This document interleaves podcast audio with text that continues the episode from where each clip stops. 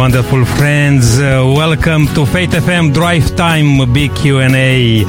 This is uh, Nick Rita, your host. Uh, this program uh, is a program where we respond to difficult uh, questions concerning God, faith, contemporary religion, and the Bible, and where we look at the world religious trends in the light of Bible prophecy.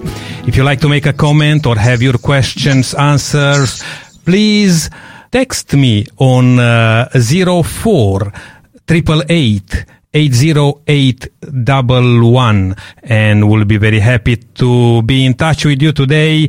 In regard to the wonderful program, uh, we are going to talk about what is Easter all about.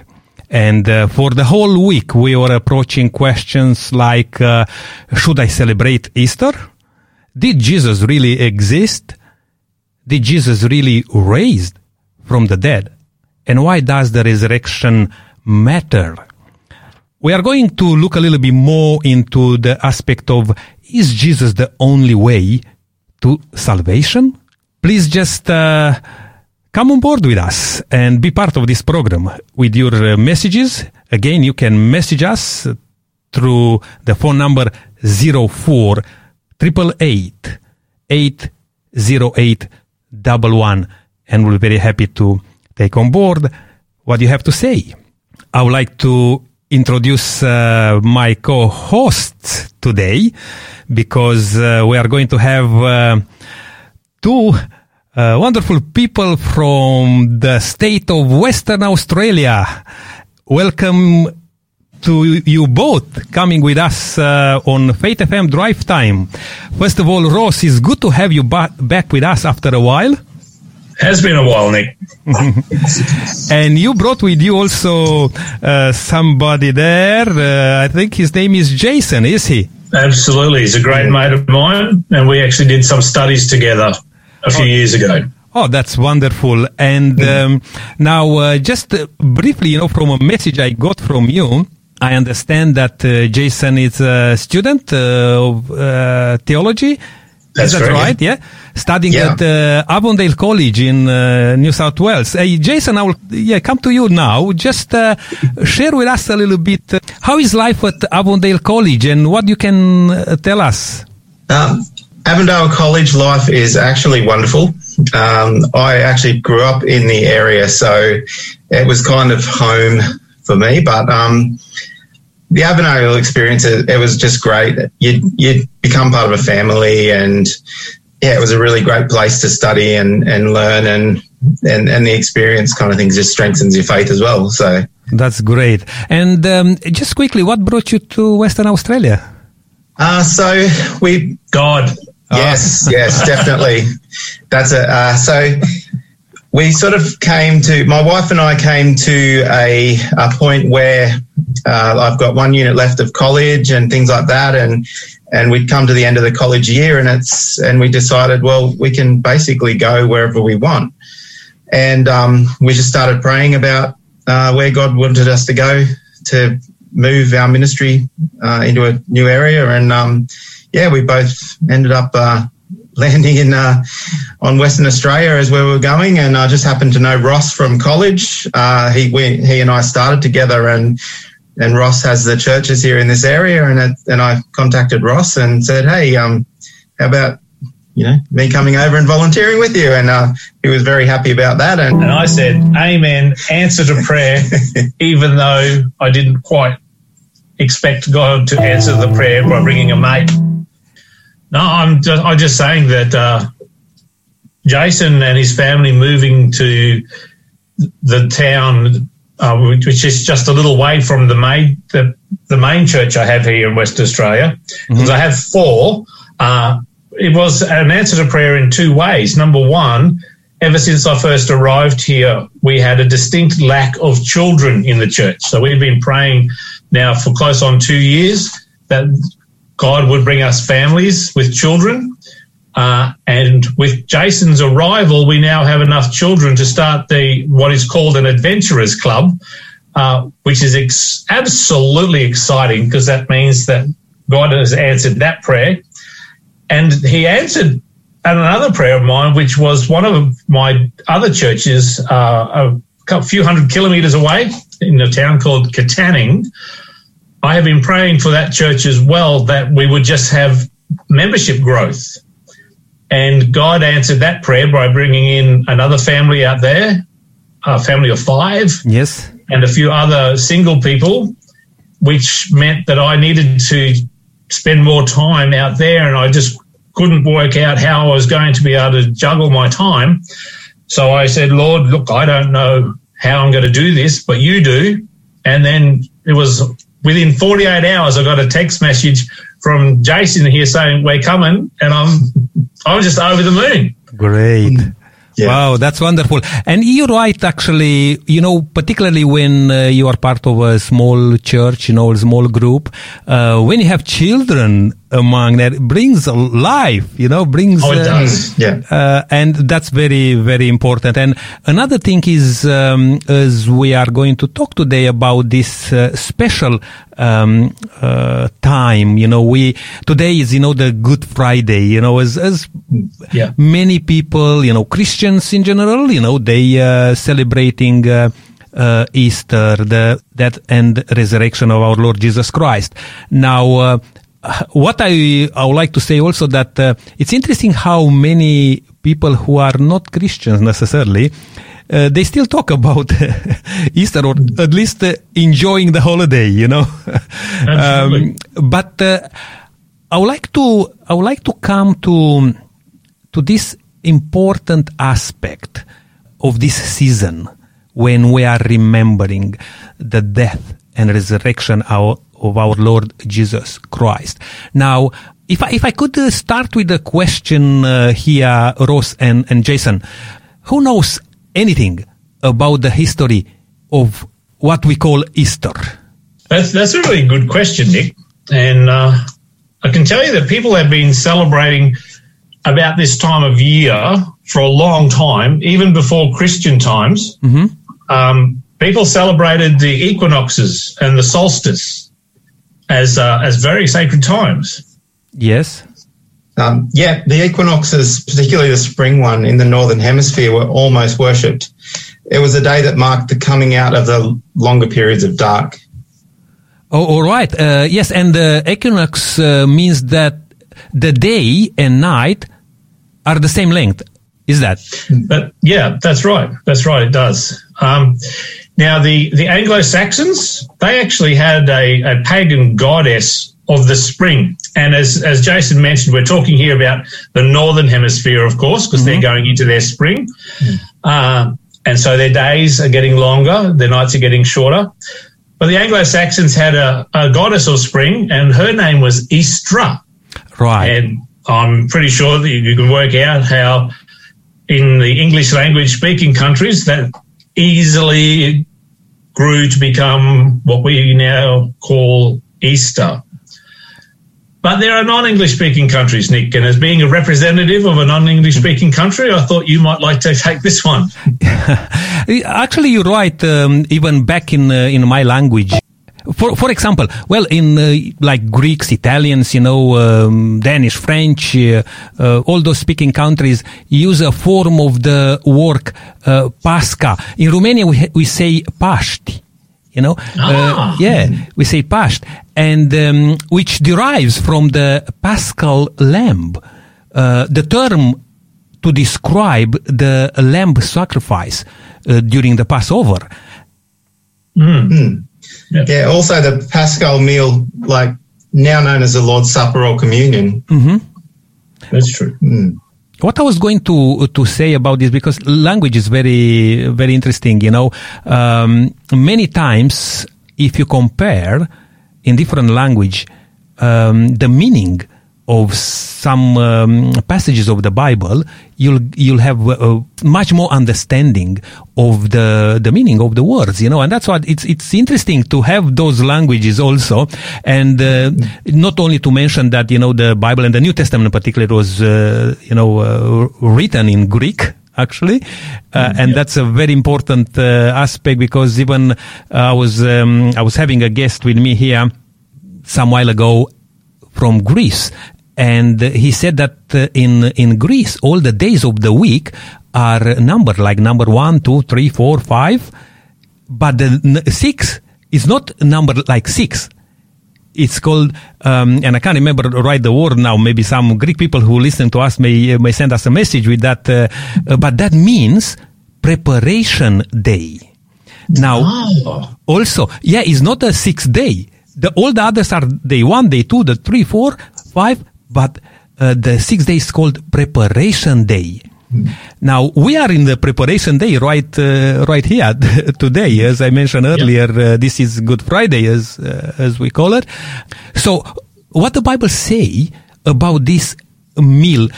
To come back, you know, to the to to that Paschal lamb. Yeah. Well, that's that's a, that's another really good question because uh, you know we've just briefly mentioned that there is a there, there is a perceived pagan heritage to the whole thing about Easter, mm-hmm. but the Gospels, all four of them, actually speak about the Paschal meal that Jason mentioned before. And this is the meal that Jesus had with his disciples the night before his crucifixion. And I think it'd be a really good idea if we actually read those and had a talk about similarities because there's four different accounts. Actually, five. We'll come across the fifth one a bit later on. But there are the four Gospels Matthew, Mark, Luke, and John. Um, so, Jason, you want to start us off by reading uh, Matthew 26, verses uh, 26 through 29, please? Yeah, certainly, Ross. Okay, Matthew 26, 29. And as they were eating, Jesus took bread, blessed and broke it, and gave it to the disciples and said, Take, eat. This is my body. Then he took the cup and gave thanks and gave it to them, saying, Drink from it, all of you, for this is my blood of the new covenant, which is shed for many for the remission of sins. But I say to you, I will not drink of this fruit of the vine from now until that day when I drink it new with you in my Father's kingdom. Oh, thanks, Jason. Now, that account is by Matthew, who was actually there. So we could be pretty confident that that's a, a fairly accurate account of what happened. I find it fascinating that Jesus has taken two really common things. He's taken bread, which is common as, and the fruit of the vine, which was also something very common in those days. And by using them as symbols, he has changed them from being just common everyday things to being something something special. And I, right. I really I really like that that idea that God can take or Jesus who was God can take something common like me and uh, and use me for a special purpose. So I'm going to read the one from Mark. Now there's couple of different schools of thoughts about how Mark actually found out about exactly what went on. But after we've read this one, I want to, if it's okay, Nick, I want to have a brief talk amongst the three of us about Sure. the comparison between these two these two accounts. In Mark, uh, this is in the 14th chapter and verses 22 to 25. And it says, as they were eating, Jesus took bread, blessed and broke it, and gave it to them and said, Take, eat. This is my body. Then he took the cup, and when he had given thanks, he gave it to them, and they all drank from it. And he said to them, This is my blood of the new covenant, which is shed for many. Assuredly, I say to you, I will no longer drink of the fruit of the vine until that day I drink it new in the kingdom of God. They are amazingly similar. Hmm. Absolutely amazingly similar. One from a guy who was actually there, and one from a guy who we're not quite sure where he got his information from. Mm-hmm. But while we know that he was, of course, inspired by God when he wrote those words, so that's one source. But those two accounts are very similar, very similar. And if you were in a court of law and your witnesses were giving accounts that were similar, not exactly the same, but similar, that would add evidence to the fact that it must be true. What actually happened that night must have actually happened. Right. Now, the next guy, Luke, we got Matthew, Mark, and Luke. Uh, Nick, could you read the, how Luke puts it uh, in Luke chapter 22, verses 17 to 20? Sure, sure. Um, it says here, then he took the cup and gave thanks and said, Take this and divide it among yourselves. For I say to you, I will not drink the fruit of the vine until the kingdom of God comes. And he took bread, gave thanks, and broke it, and gave it to them, saying, This is my body, which is given for you. Do this in rem- remembrance of me. Likewise, he also took the cup after supper, saying, This cup is the new covenant in my blood, which is shared for you. Thanks, Nick. Yeah, again, a very similar one, hmm very similar account. Not again, not exactly the same as you would expect. Different accounts to not be exactly the same. But we know that Luke wasn't there and he got his information from interviewing people. Mm-hmm. Um, because he actually starts his gospel by saying, you know, this is a not a first-hand account. Basically, I interviewed a lot of people who were there at different places. So again, and also uh, he was writing under the inspiration of God. Um, And then we've got then we've got John, of course. Yes, yes. Um, and uh, before we go to to John, um, we should mention that the um, uh, Paschal meal uh, or Lord's uh, Supper is spoken is spoken of by by Paul in his first letter to the Corinthians in chapter twelve, uh, actually eleven, uh, verse twenty three to twenty six, and Paul wrote this as all Bible writers under the inspiration of God. It must be noted that this account also makes references uh, to um, as often as you do this, Yep. uh, suggesting we should repeat this from time to time.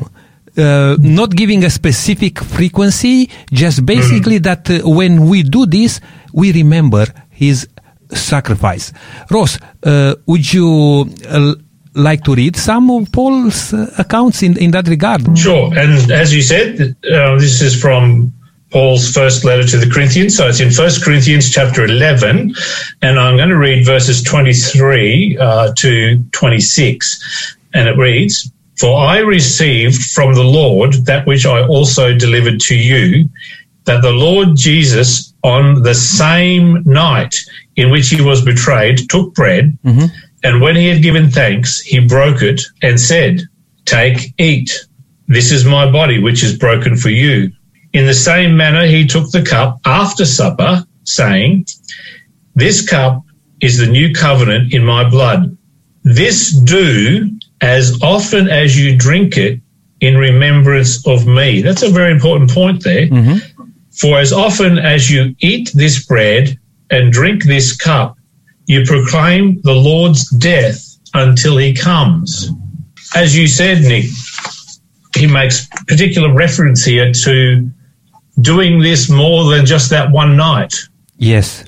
And this is the night, of course, before he was crucified. So this is, it's almost like he's setting up a, a some sort of special rem- memorial meal or a special memorial meeting or gathering by saying, you know, each time you do this, do this in remembrance of me. Yes, absolutely. And um, now we um, talk during the week um, also a bit more about this aspect of Easter. Uh, what is Easter all about?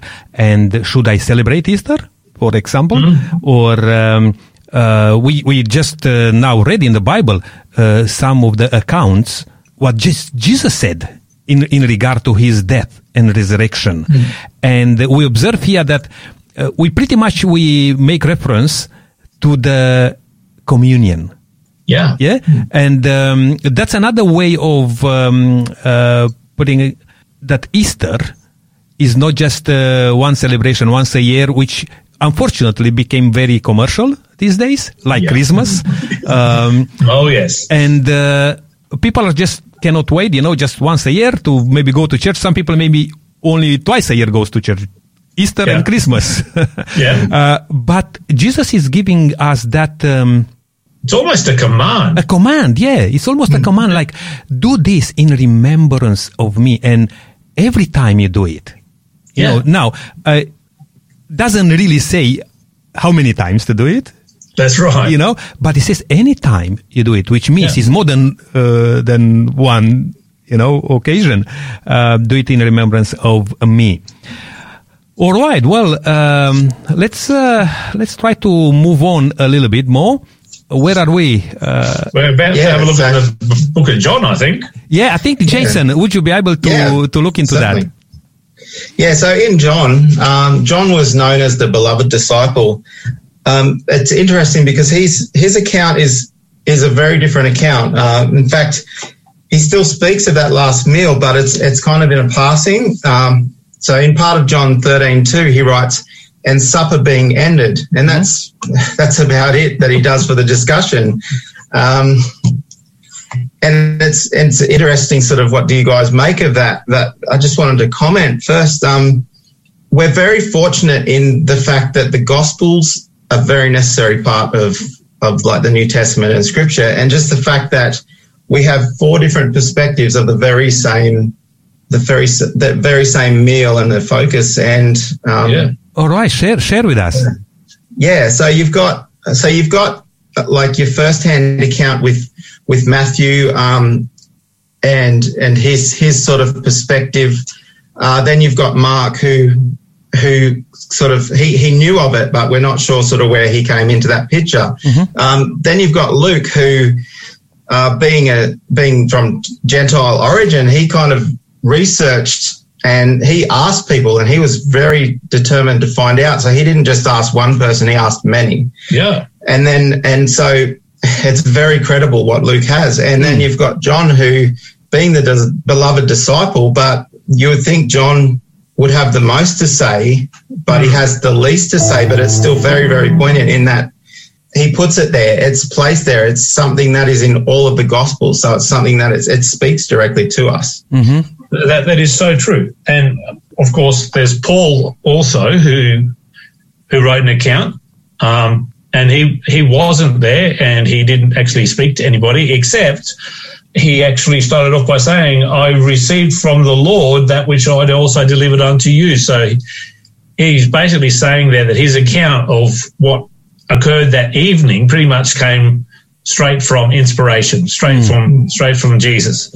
Uh, uh, via the Holy Spirit. Absolutely. I have a feeling, though, we're, we're going to read on a little bit more in John and discover that he has a slightly different focus yes uh, on that particular meal. Right. C- can we move into that uh, actually, Yeah. Ross? Let's let's uh, look at uh, at John. Okay. Um, okay, is John John thirteen? I believe thirteen, verse three and five. yes. Yeah.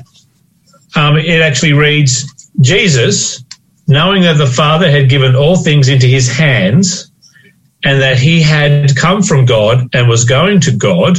And this is where the focus really is now. Jesus rose from supper and laid aside his garments, hmm. took a towel and girded himself.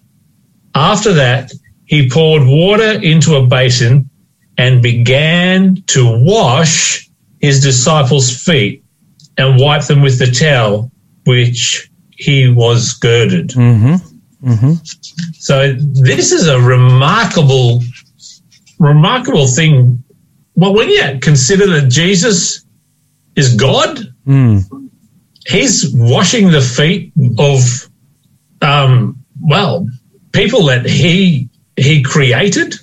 That's a remarkable sign of humility, right there. Yes. And in in a lot of churches, the the foot washing is referred to as the ordinance of humility, and for that reason, for that reason, and I actually think well, probably some of our listeners may have heard the term Maundy Yeah. um, or Maundy Thursday. Uh, and uh, a lot of religions actually use this to describe the Thursday before the preparation day or the Thursday before the day that Jesus died on the cross. Right. And in saying that, we know then that this this meal, this Lord's Supper, the Last Supper, or or the Paschal meal, would have happened on Maundy Thursday. Now, the word Maundy is interesting because it has a couple of uses. One of which is the name attributed to what we call the Lord's Supper or communion. hmm They actually call it the, the Maundy service, but particularly when it includes the foot washing. So the Maundy has a, a real close connection with the foot washing. And then the, uh, if there are some Latin roots to the word Maundy, which uh, explains it or relates it to being an instruction, as you said before, Nick, um, basically a command. Mm. And both of those uses, I feel, are relevant here. All In. John's account, uh, on the day, uh, and that's in uh, John chapter 13, there are a, a few commands given by Jesus in that particular chapter. One is in John 15 13, um, and this is after um, John 13, sorry, 15. and this is after Jesus has washed his disciples' feet. And Jason, what does that say? Yep, sure. Um, John 13, 15. For I've given you an example that you should do as I have done to you. Um, and can I read verse 16, 17? Uh, go for it. Go for it, Jas- uh, Jason. Okay. Um, most assuredly, I say to you, a servant is not greater than his master, Hmm. nor is he who is sent greater than he who is sent. If you know these things, blessed are you if you do them. Mm. Well, people sometimes refer to Jesus as being a servant leader. And I think that those two verses in particular Mhm. really point that out. Right. Right. Uh, Yeah, he's leading by example. And it actually said there, I think Jason, the last few words were, Blessed are you if you do them. Yep. That to me means that if we do follow the example of Jesus in so many ways, that uh, blessings will follow. Yeah, yeah. Actually, uh, there is uh, that other command given in this chapter too. Uh, yeah, that in verse 34, uh, in some uh, circles, uh, this is a well-known um, commandment. Uh, a new commandment I give to you, that you love one another as I have loved you, that you also love one another. And um, and 35 follows. Um, by this all will know that you are my disciples if you have love for one another. Again, Jesus is telling us um, to follow his example. This is very important today to clarify that um, in terms of uh, celebrating Easter, it's not good enough just to uh, to have a date in the calendar there and then say, okay, Easter is coming. Oh yes, uh, Jesus died, and um, you know, uh, then uh, Sunday morning we'll say uh, Jesus is risen, um, and then carry on with life the same until next year. or next, you know, um, here we're talking about uh, a change in our life. Um, Jesus is showing through that supper that uh, he's the, the master, he's the, the king of the universe, God, and he kneeled down before these broken vessels, these disciples, washed their feet and telling them, you know, you are going to be new. You are going to be new and you are going to do the same things which I've done to you, to others.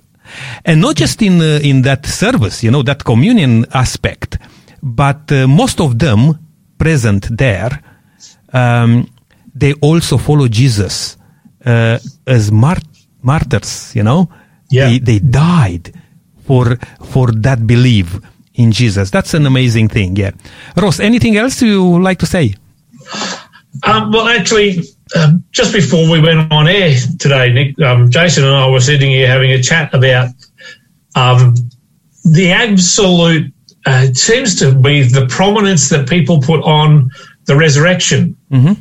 everyone seems to focus on the resurrection. And we were talking and we figured that there wouldn't have been, there couldn't have been a resurrection without the death. You're right. And, and we, we seem to gloss over the events of the Friday. We, we all focus, and yes, the resurrection is absolutely important because we're told that you know he's going to be the first fruits, um, and that we'll be following him. Uh, and it's another example that he set for us. He will die, he'll be resurrected, and it's the fulfillment of prophecy. Um, but the, the events of the Friday were very important as well. Very important. And as, as you were just saying, Nick, he actually got down on his knees and washed the feet of people who who were following him or would be following him or would be uh, well what did peter do Yeah. less than 24 hours later Yeah. Yeah. you know he, he refused to know who jesus was but yet jesus had washed his feet and all the disciples after the crucifixion seemed to take the bolt and and, and hide um, because it, it's really interesting that uh, when Jesus is buried, it's the women who followed him from Galilee. And this is, uh, I think it's in the Matthew account. The women who followed him from Galilee uh, saw where they laid his body. Mm. And then, of course, they, they went away to prepare the, the spices, uh, expecting that he was still going to be there on the Sunday um, so they could finish preparing his body. Yes. But it's, it's really interesting because this, uh, this focus that John has on the foot washing, I think, is, is really important.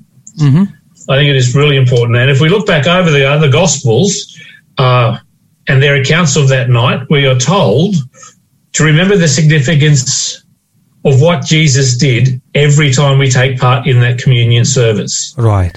He reminds us, or he tells us there, it's, just like that command or the Maundy, that we do this and we remember him, including the foot washing. But some people will ask, well, what's that all about? Mm-hmm. What, where did it, you know, what is the foot washing? Where did that even come from? And why is it really important? Okay. Well, foot washing is mentioned in many places in the Old Testament. As far back as Genesis 18, verse 4, when Abraham had three visitors, one being the Lord. Abraham offers water for them to wash their feet and rest. hmm foot washing, or at least the provision of water, was was sort of given as a sign of, of basically hospitality. Um, in other places, foot, foot washing was associated with like uh, ritual acts, like Okay. uh, the priest washing the hands or, or feet before entering the temple, and um, it sort of symbolized purity. Actually, that I'm just going to jump in here because Yeah. that um, that sign of ritual. Uh, I was actually fortunate enough at the the start of last year, before COVID shut the world down, basically.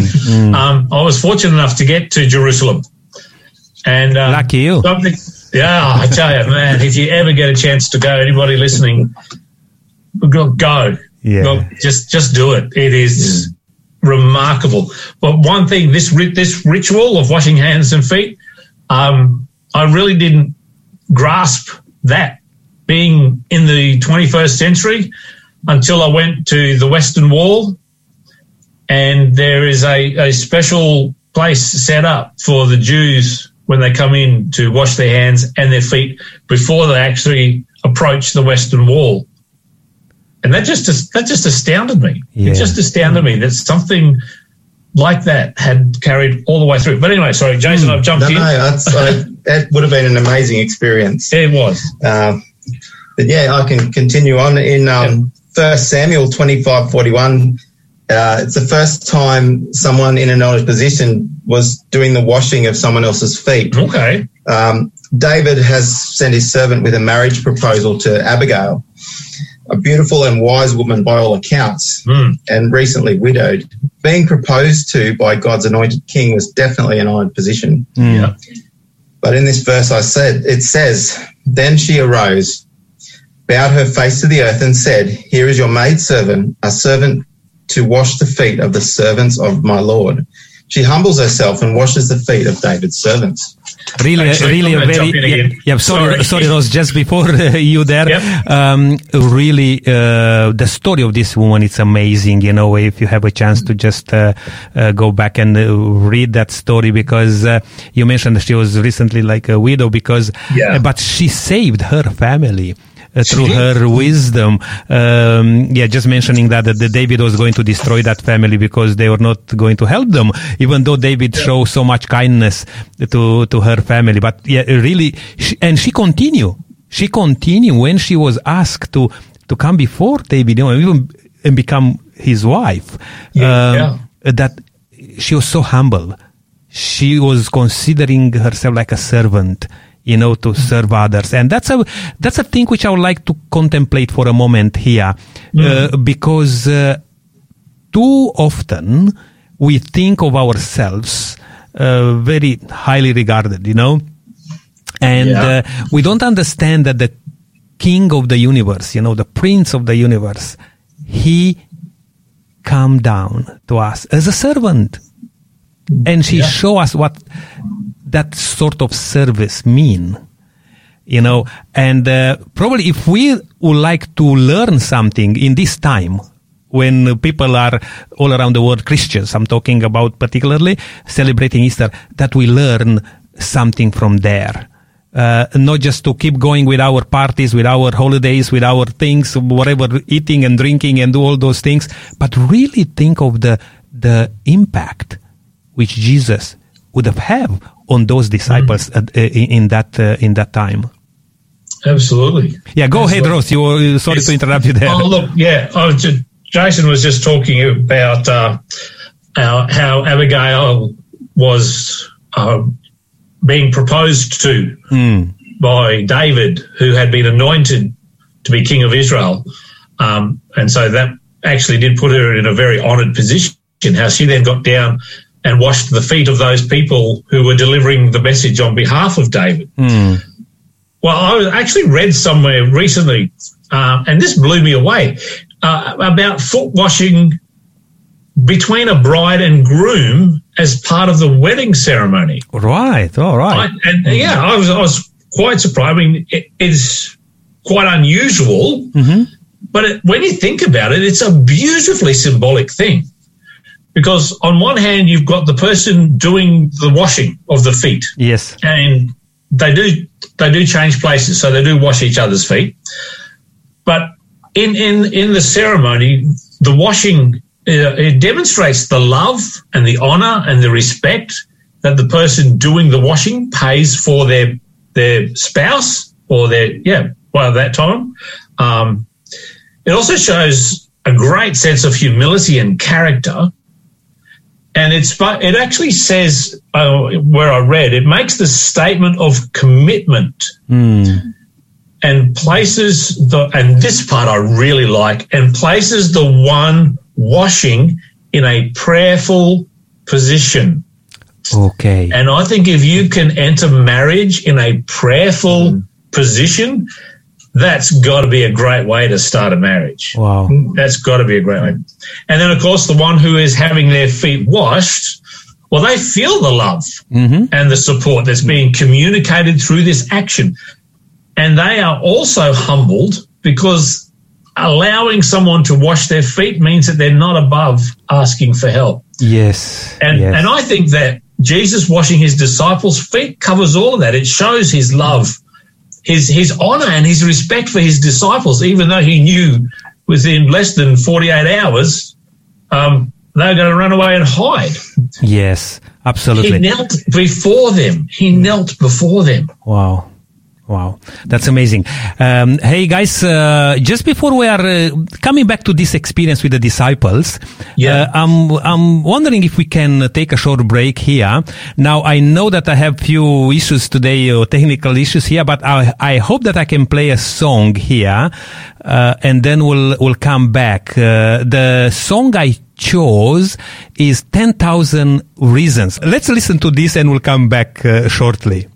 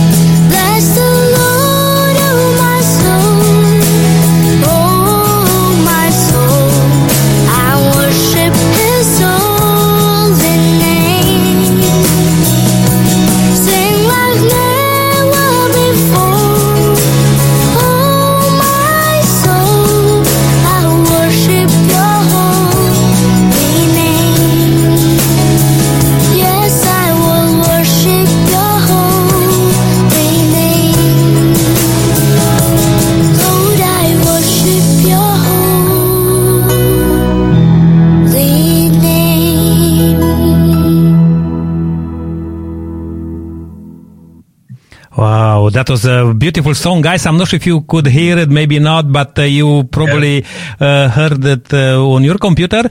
Uh, this was 10,000 Reasons uh, by Matt Redman.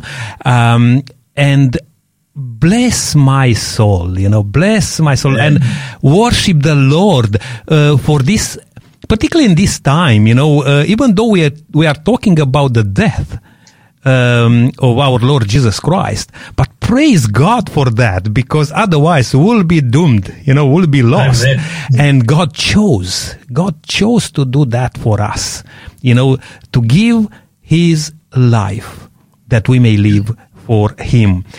Hey, I'm going to give uh, a free gift to our listeners um, today, and I was just thinking, what should I give to you today? And I could not help but just think of a little book here um, uh, about the life of Jesus, and um, the book is called "The Path to Peace." And I hope that Nice. you'll have peace in your heart during this time uh, uh, of celebration, this uh, this season. Um, uh, it is peace that you need, heaven's forgiveness and peace and love in the soul. Money hmm. cannot buy it. Intellect cannot procure it. Oh, thank Wisdom cannot obtain it. You hmm. can never hope by your own efforts to hmm. secure it. But God offers it to you as a gift without money, without price. And we are giving this book to you today without money, without price, no obligation. It's free to you. Please just send us a text on 04 888 808 11 and you can have this book free in your hands. Time is marching uh, very quickly, guys, today. And Yep. um, I'm wondering, uh, let's see uh, how we can uh, continue a little bit here. Now, as I said a bit earlier, because of the situation uh, coming uh, live with you via Zoom, we had few issues here, technical issues, but uh, uh, you'll forgive us uh, uh, for that. And I'm trying to get back myself into the uh, menu here to be able to see where we are. Okay, before the break, we are talking about um, uh, Ross uh, um, that experience Jesus with the disciples, uh, Yeah. uh, and that's fascinating. You know, uh, let's uh, let's go back to to Jesus and um, um, probably we could read uh, now John three six, 13 uh, verses 6 to 10. Is somebody uh, able to read that passage uh, as we move on? Yeah, I'm, I'm happy to. Okay, go for that, Jason. Yeah. Uh, so John 13, 6 to 10. Then he came to Simon Peter, and Peter said to him, Lord, are you washing my feet? Jesus answered and said to him, What I am doing you do not understand now, but you will know after this. Hmm. Peter said to him, You shall never wash my feet. Jesus answered him, If I do not wash your feet, you have no part with me. Simon Peter said to him, Lord, not my feet only, but also my hands and my head.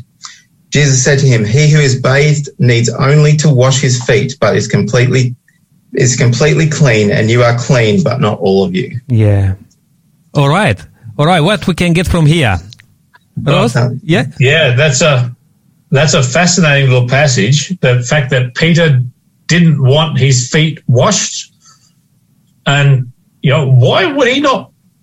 What what, what was stopping him to uh, to allow Jesus to wash his feet? Hmm. And I I think part of the answer to that could have been could be from that uh, that thing I read about the bride and groom washing each other's feet as part of the wedding ceremony.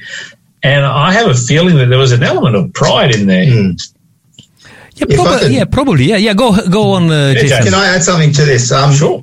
I kind of um when I read this passage, it makes me think sometimes like I wonder did Peter feel like the the weight of sin in that moment, and and he's just gone, you know, this is this is heavy, and I, I need more than what Jesus is offering. Like when Jesus sort of said, "You've got no part with me," he's like, "Hang on, I don't, I, I can't be without Jesus." Mm. So he's kind of tried to jump in and go, "Well, wash all of me because that's what it needs." And what Jesus said to him is, "What I offer is enough. Yeah. Like it's not what you bring; it's what I bring." Uh, and- And um, yeah, Yeah, so sorry for uh, for interrupting there. I'm just thinking also another aspect. You know that you know how Peter was very uh, um, sanguine. You know, uh, he he stood up. You know, and in front Yes. of other people, and he would say, "No way, uh, Jesus, the Master. You know, you're not going to wash my feet. You know, um, uh, you know, uh, yeah." He he was uh, trying. To, he was quick to speak. You know. He was. yeah. but but let, us move a little bit quickly here. What, what change? Uh, what makes to change his mind? Because later on we, we read that uh, he said, "Oh, not only my feet, even my Yeah. my head and my whole body." Yeah. Well, I think as Jason said, he, he kind of then had a bit of a realization um, after hearing what Jesus said to him that if you, you know, if I don't do this, you have no part with me. Put him on a back step a little bit, and he realized that he he needed so much more than he felt Jesus was offering him at that stage. And he said, like, just all of me, take all of me. yeah, And it's interesting that Jesus then said, um, you know, well, you don't need it if you're clean, if you've had a bath, if you've been bathed. And that's that's an interesting thing, uh, because there are some religions around that practice what we call baptism by immersion, yes, and sometimes it's uh, made a bit of a bit of a joke about someone having a bath, um, which is symbolic of the death and resurrection of Jesus as well, because we die to self, we die to sin, and we spend some time in the grave or under the water, and then we are resurrected to a new life. So there's that there's that link to the whole um, Easter weekend, I suppose, the death, resting in the grave, and the resurrection uh, to a new life Yeah. and, the, and a new birth. But verses 14 and 15, it says there, if I then, your Lord and teacher, have washed your feet, you also ought to wash one another's feet. I have given you an example that you should do as I have done to you. great. And again, there's a, there's a bit of an instruction there that we should do what Jesus has done. Amen. Um, yeah, but Jesus here is clearly talking to his disciples, and I've heard that said. Hang on, you can't, you can't, you can't say that because Jesus is clearly just talking to his disciples. And then they ask the question, "How does this relate to us today?" Well, I'm a bit thankful that I've got my my mate Jason sitting here because uh, we're going to have a a very quick Greek lesson because it's interesting if we look at the verbs in those statements And let, and let- how let- they yeah. actually relate to uh, the time of the the time that these actual statements were made. So if we combine let's, the foot let, washing, let's see. Let's see if we can do that in one minute and a half because that's Yeah, our time if left. we, if we combine all the stories together, Mm-hmm. um, we find that there are some of the verbs, for example, where he says take, eat, or divide this amongst you. These are verbs that are talking about a singular point in time in the Greek. And Jason, they are called? Aorist imperatives. Oh, very good. So that's a, a single action at a single time. Later on, he says, do this in remembrance of me. This carries, this is a verb that carries a continuous sort of action into the present. And Jason, they are called? Present imperative. There we go. And that kind of means do this and keep doing it. So if we look at the original languages, we are told quite clearly that we are to repeat this action. And I kind of think, Nick, just sort of to wrap it up, I guess, a little bit, yes. it kind of is uh, Jesus is almost setting up this communion meal with the foot washing as, and we mentioned this before, as a significant thing to do to remember his sacrifice for us. Absolutely. Absolutely. And uh, hey, uh, guys, look, uh, I would have loved to have a bit more time to talk to you because I'm starting to feel comfortable now and to uh, to talk to you. But I think we have to do it again uh, with uh, Yeah, next time, sure. you know, when. Uh, Yeah. And Jason, are you going to be there for a while in Western Australia? Yeah, yeah. Yes. I've, I've, I've committed to a non-specific long period of time. Oh well. okay, well then I will see you next time, both of you. But now uh, I have to uh, just say goodbye to our listeners and uh, thank you so much for joining us today, um, uh, Ross and Jason uh, from uh, Western Australia, and thank you for our listeners um, tuning in with us. Uh, I really like to um, say goodbye to you now and inviting you to come back uh, next time when we are going to talk about the blessings of faith. Until then, may God richly bless you. If we have uh, a minute time, uh, I will play a song here, uh, the one I'm dying for. God bless all.